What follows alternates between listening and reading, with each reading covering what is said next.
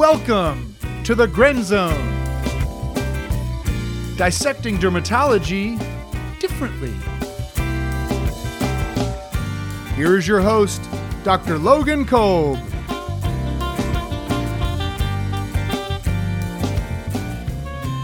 All right, welcome back. Another day, another reaction pattern to kick off.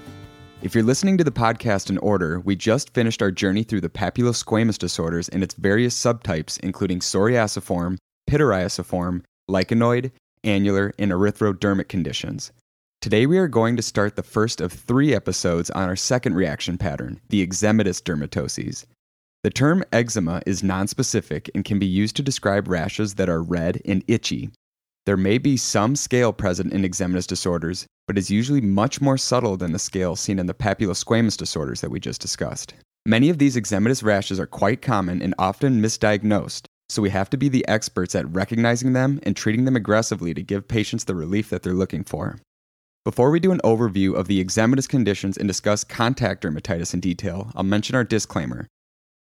This episode is meant for educational and informational purposes only and should not be used as a substitute for medical advice, diagnosis, or treatment. Nor does this episode represent the views of Orange Park Medical Center, Olmsted Medical Center, or their affiliates.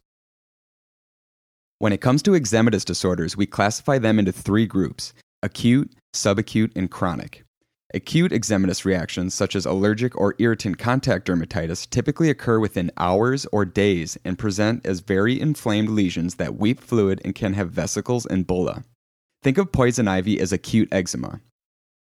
Welcome to the world of sensitive skin and eczematous dermatoses, a cornerstone of humanity, and the very reason my underwear drawer is limited to dye free 100% cotton whitey tighties. What is a unique feature of subacute eczema that is not typically present in acute eczema?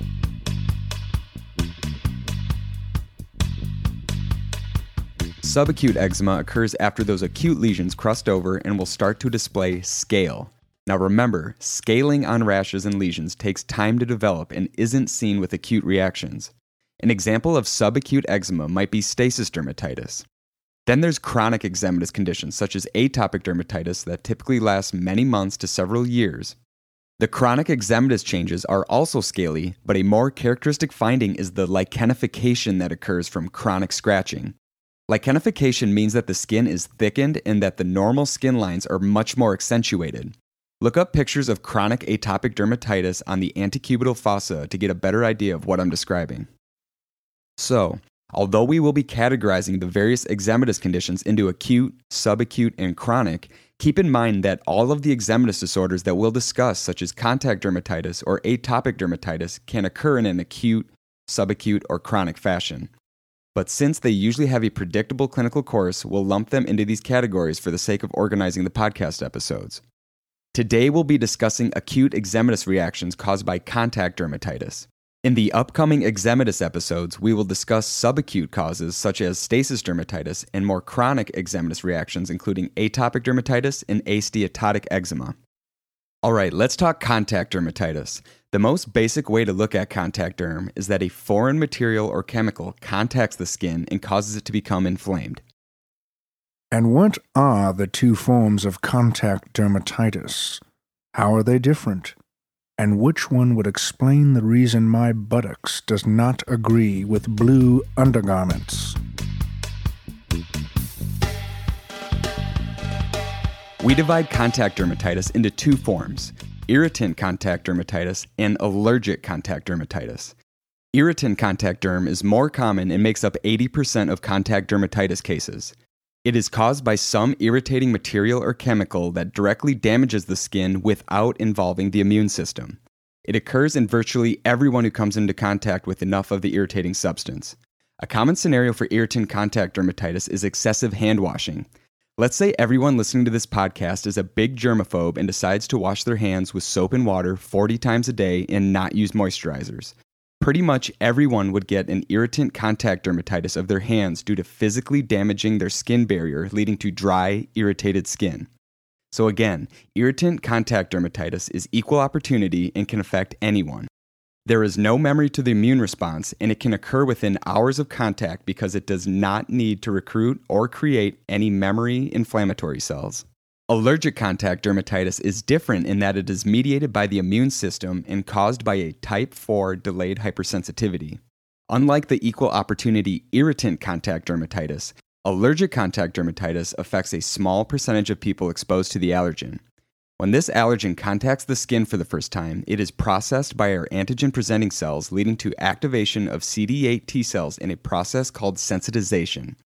When the patient is re exposed to that allergen, these T cells are raring to go and recognize the allergen, release a bunch of cytokines, recruit other inflammatory cells, and cause the inflammatory reaction that we see as allergic contact dermatitis.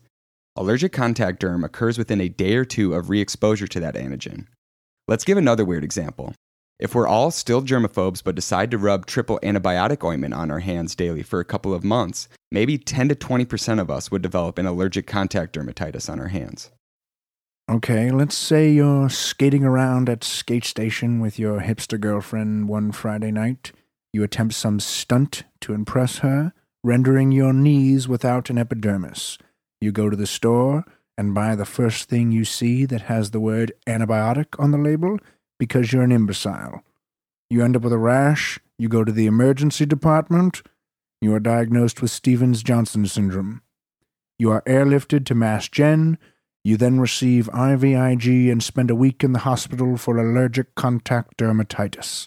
So, what are the ingredients in the triple antibiotic ointment and which ones commonly cause allergic contact dermatitis?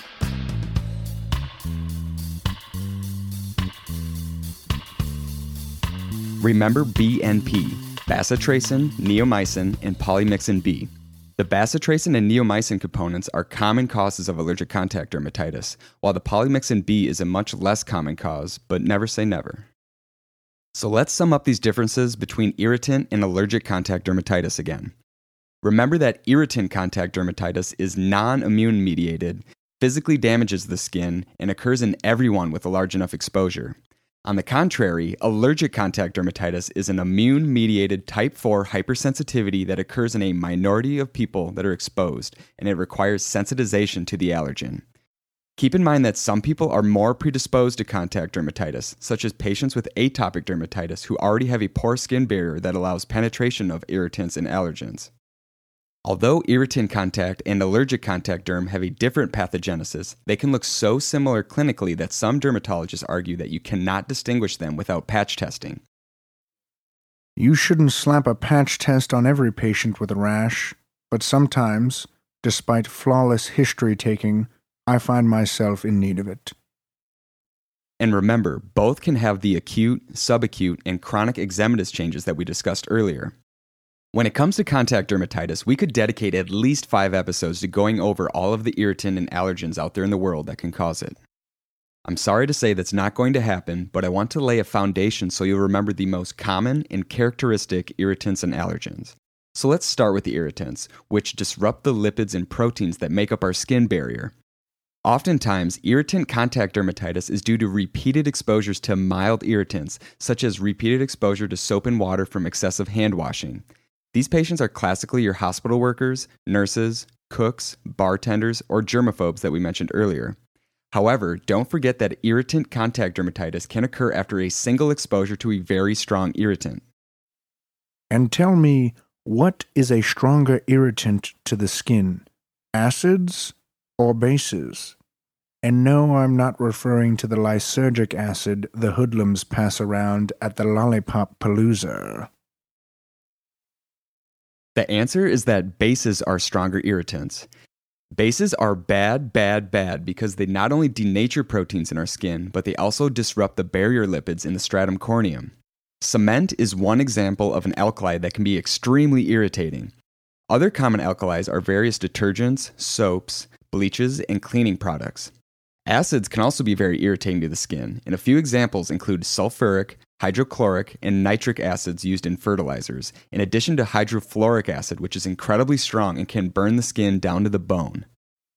I would rather bathe in hydrofluoric acid than have you spend another minute stinking up my clinic. Some other clinical variants of irritant contact dermatitis worth mentioning include acneiform, sensory, airborne, and plant derived causes. Acneiform ICD occurs after exposures to metals or metalworking fluids. Sensory ICD is diagnosed when patients report a burning skin sensation to various topical medications without skin changes. Airborne irritant contact dermatitis occurs from dust or fibers such as fiberglass, and plant derived irritant contact dermatitis comes from plants. Duh.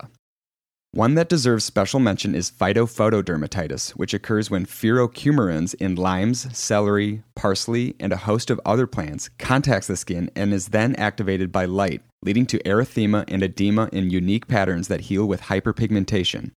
This is classically seen in your spring breakers, Stella getting her groove back, or in bartenders serving up margaritas outside in the sun. Hey, ladies, how about some margaritas and a tequila shot? Can I take a picture with y'all?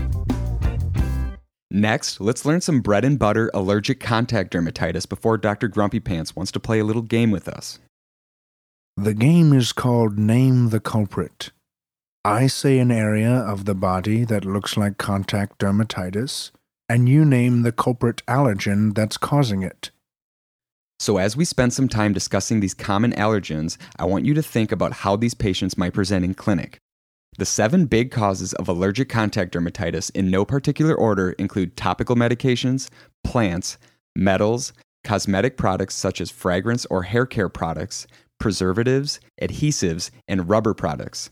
Again, these main causes of allergic contact dermatitis are topical medications, plants, metals, cosmetic products such as fragrance or hair care products, preservatives, adhesives, and rubber products.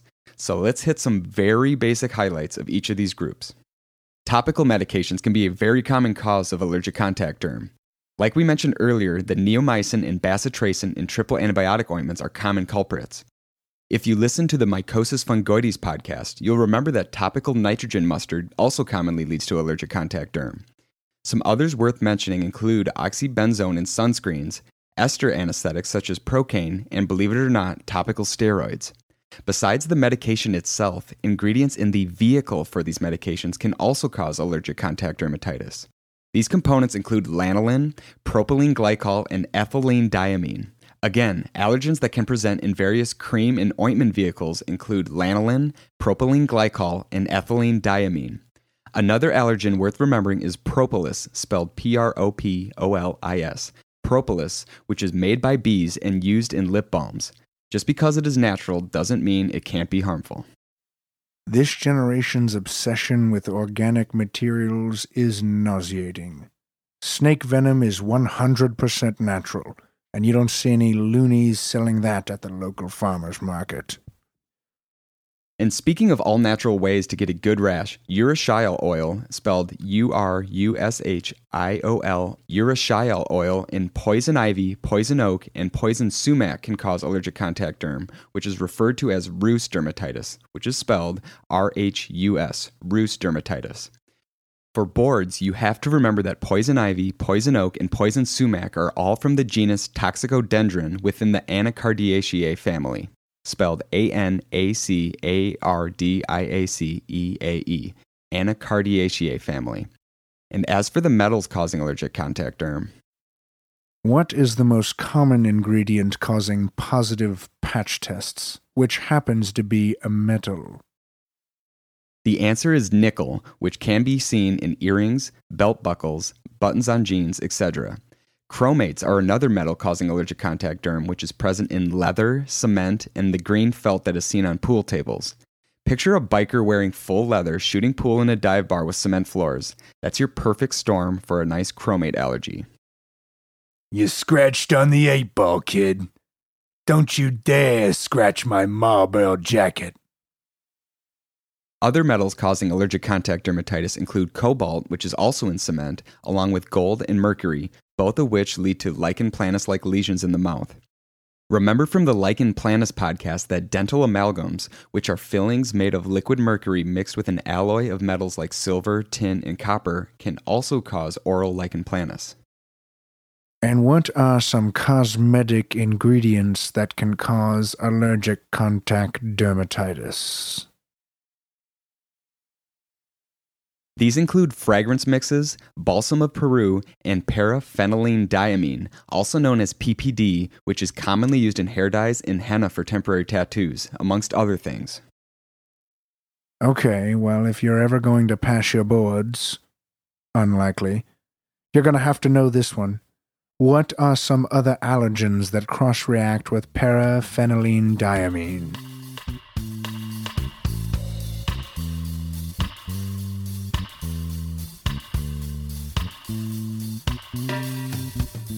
For the cross reactants with PPD, you'll want to remember the acronym PASTA, with P standing for paraben preservatives and para amino benzoic acid, aka PABA, which can be found in sunscreens. The A stands for azo-dyes, S for sulfonamides, T for thiazides, and A for anesthetics, which refers to the ester anesthetics such as benzocaine. Again, remember the cross reactants with paraphenylenediamine, aka PPD, by remembering PASTA, which stands for paraben preservatives, PABA in sunscreens, azo-dyes, sulfonamides, thiazides, and ester anesthetics such as benzocaine. Some preservatives that can also cause allergic contact dermatitis include formaldehyde, which is seen in anything from paper to wrinkle free clothing. Formaldehyde releasing preservatives such as Quaternium 15 may also be present in soaps and shampoos. And what might cause allergic contact dermatitis on a baby's buttocks? The answer is methyl isothiazolinone used in baby wipes. Again, that's methyl isothiazolinone in baby wipes. Next, we have adhesives that can cause allergic contact dermatitis, and these include cyanoacrylates and methacrylates used in artificial nails, along with epoxy resin and PTBP, which stands for p tert butylphenol formaldehyde. Lots of big words in this podcast that will make you sound smart, but you're going to have to hear them at least 10 times to make them stick, but that's okay. So, lastly, let's touch on the rubber products causing allergic contact dermatitis, for which latex is probably the most well known. If you have a patient with a latex allergy, what other things should you warn the patient to avoid? In other words, what does latex cross react with?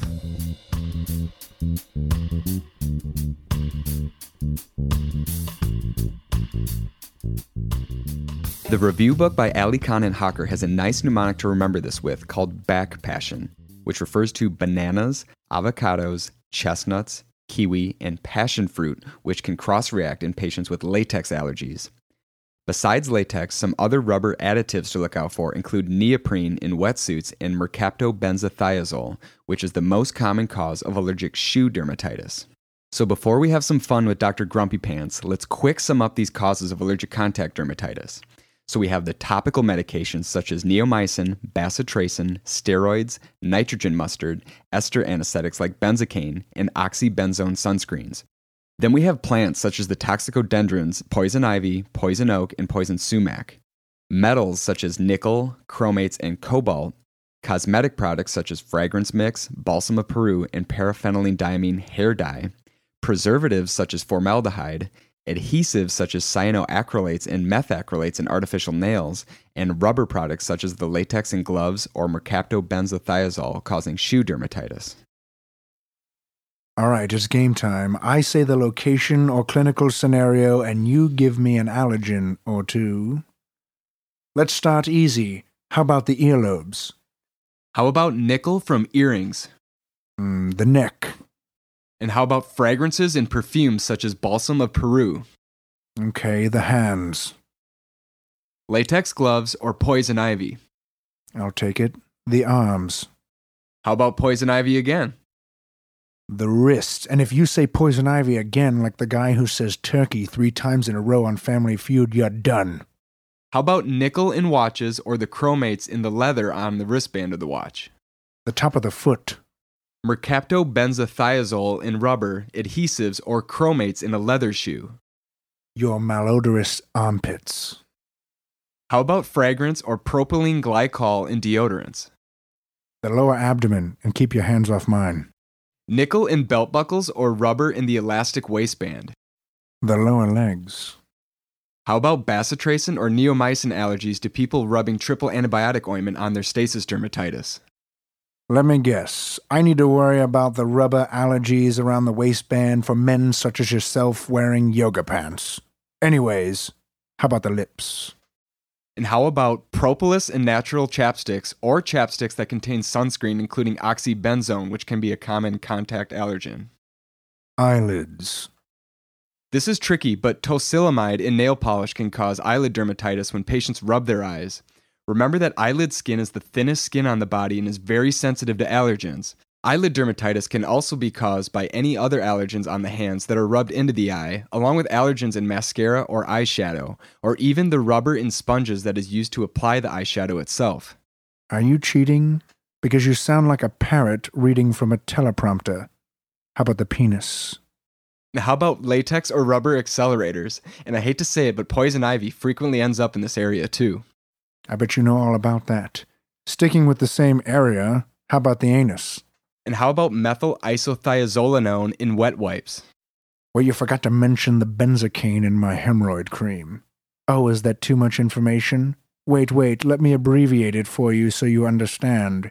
Is the benzocaine in my hemorrhoid cream TMI? Deal with it.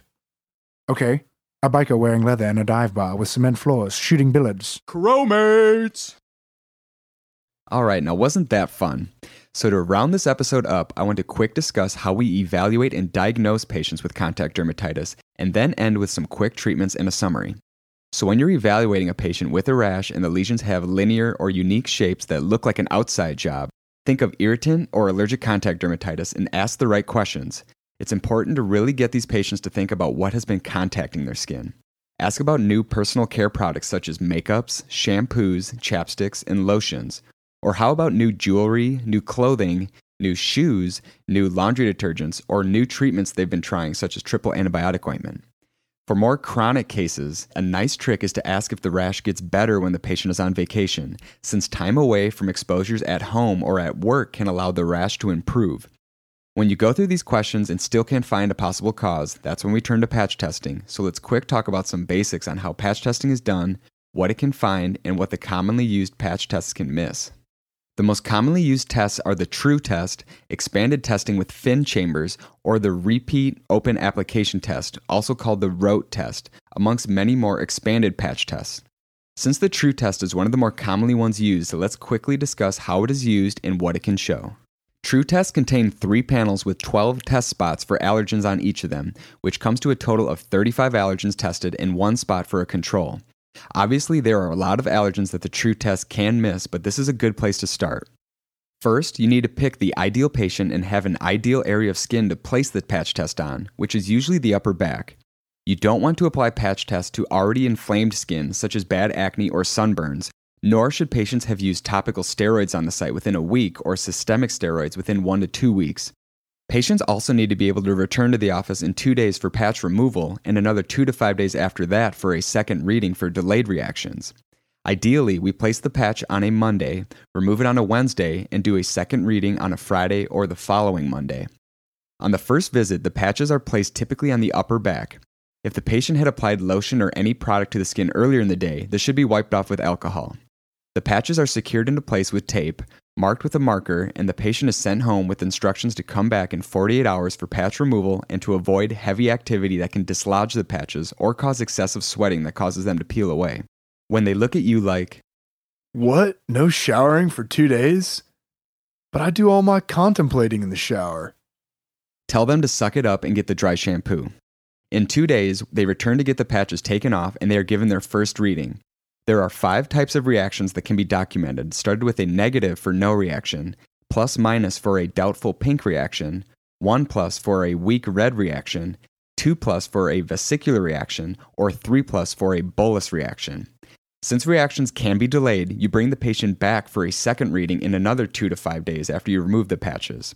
If reactions improve at locations where you documented a reaction, it is likely that it was more of an irritant contact reaction, whereas worsening reactions confirm an allergic reaction to the ingredient at that test site. Patients are then given informational sheets that explain what products the allergen is in and how to avoid them. Patients should also be instructed to return to clinic if they develop a reaction after that second reading, since delayed reactions can be seen, especially with topical steroids. So, besides patch testing, I want to quickly discuss the biopsy findings for contact dermatitis and basic treatments before we sum up the highlights and call it a day. You may have answered some questions correctly. You may even think you've won the battle at this point, but I guarantee you will lose the war. Still, it will be fun seeing how long you can keep your head above water. What will a biopsy of dermatitis show?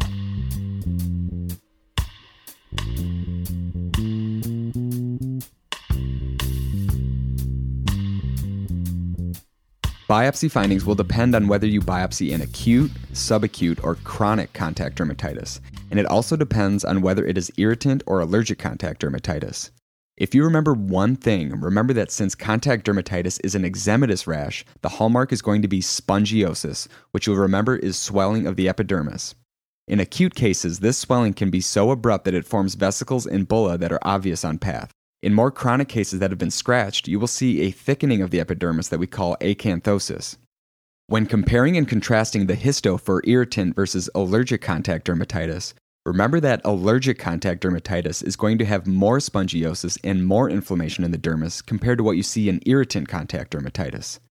A nice hint on path for irritant contact dermatitis is going to be the presence of dead keratinocytes, which appear as red cells that we call dead reds. That was the name of my rock and roll band in residency. We really rocked the house with our hit song, I Do It All for the Clobetasol. You find that cool, right? Huh? Ah. As far as treating patients with contact dermatitis, it's obvious that we want to avoid the irritants and allergens. Topical steroids are going to be the mainstay. However, other anti inflammatories like topical calcineurin inhibitors can be helpful on the face and in intertriginous areas. One scenario worth going over quickly is how to treat patients with bad poison ivy reactions. First, they need to wash the urushiol oils off their skin as soon as possible to keep them from spreading it. And secondly, they are going to need higher doses of prednisone starting at 1 mg per kg per day up to 60 milligrams daily, which is then tapered off over at least 3 weeks. Treatments that are too short or not high enough doses, i.e., Medrol dose packs, will cause the rash to flare up once they come off of these lower steroid doses. Okay, my friends, I know that's a lot of stuff and a lot of big words that went in one ear and out the other, but that's okay. The repetition of re listening to these episodes and summing up the highlights at the end will help, trust me. So let's hit the basic highlights of contact dermatitis real quick. I do it all for the Club Beta Zone. I do it all for the clobetasol. Oh, excuse me. Remember that irritant contact dermatitis is non immune mediated physically damages the skin and occurs in everyone with a large enough exposure.